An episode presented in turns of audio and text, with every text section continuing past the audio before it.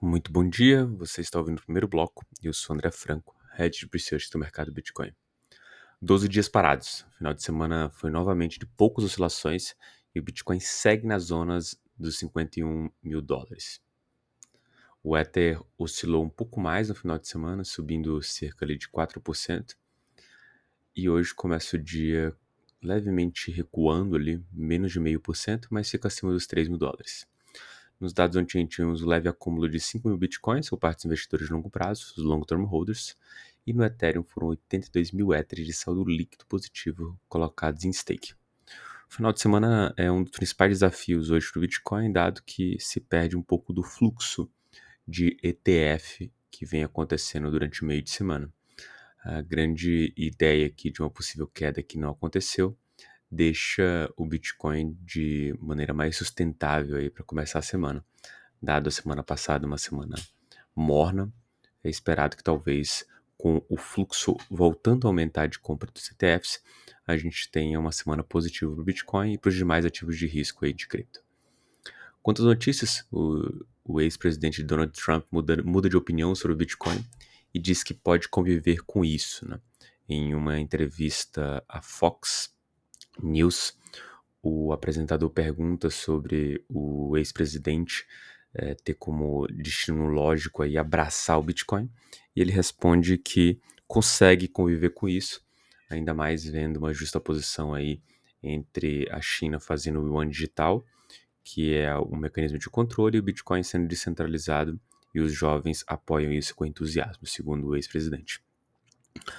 A grande questão aqui é bem clara, né?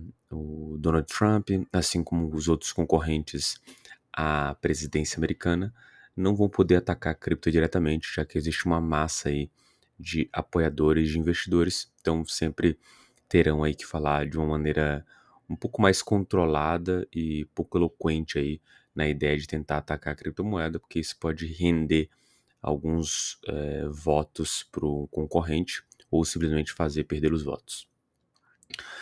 Quanto à próxima notícia, o Reddit compra Bitcoin e Ethereum, né? a empresa é, que está por trás da plataforma de redes sociais, bem conhecida dentro do universo cripto, fez aí um adendo é, no processo S1 mostrando que comprou Bitcoin e Ethereum, além, óbvio, de ter aí dentro da sua infraestrutura o uso de blockchain, dado que é uma empresa de tecnologia.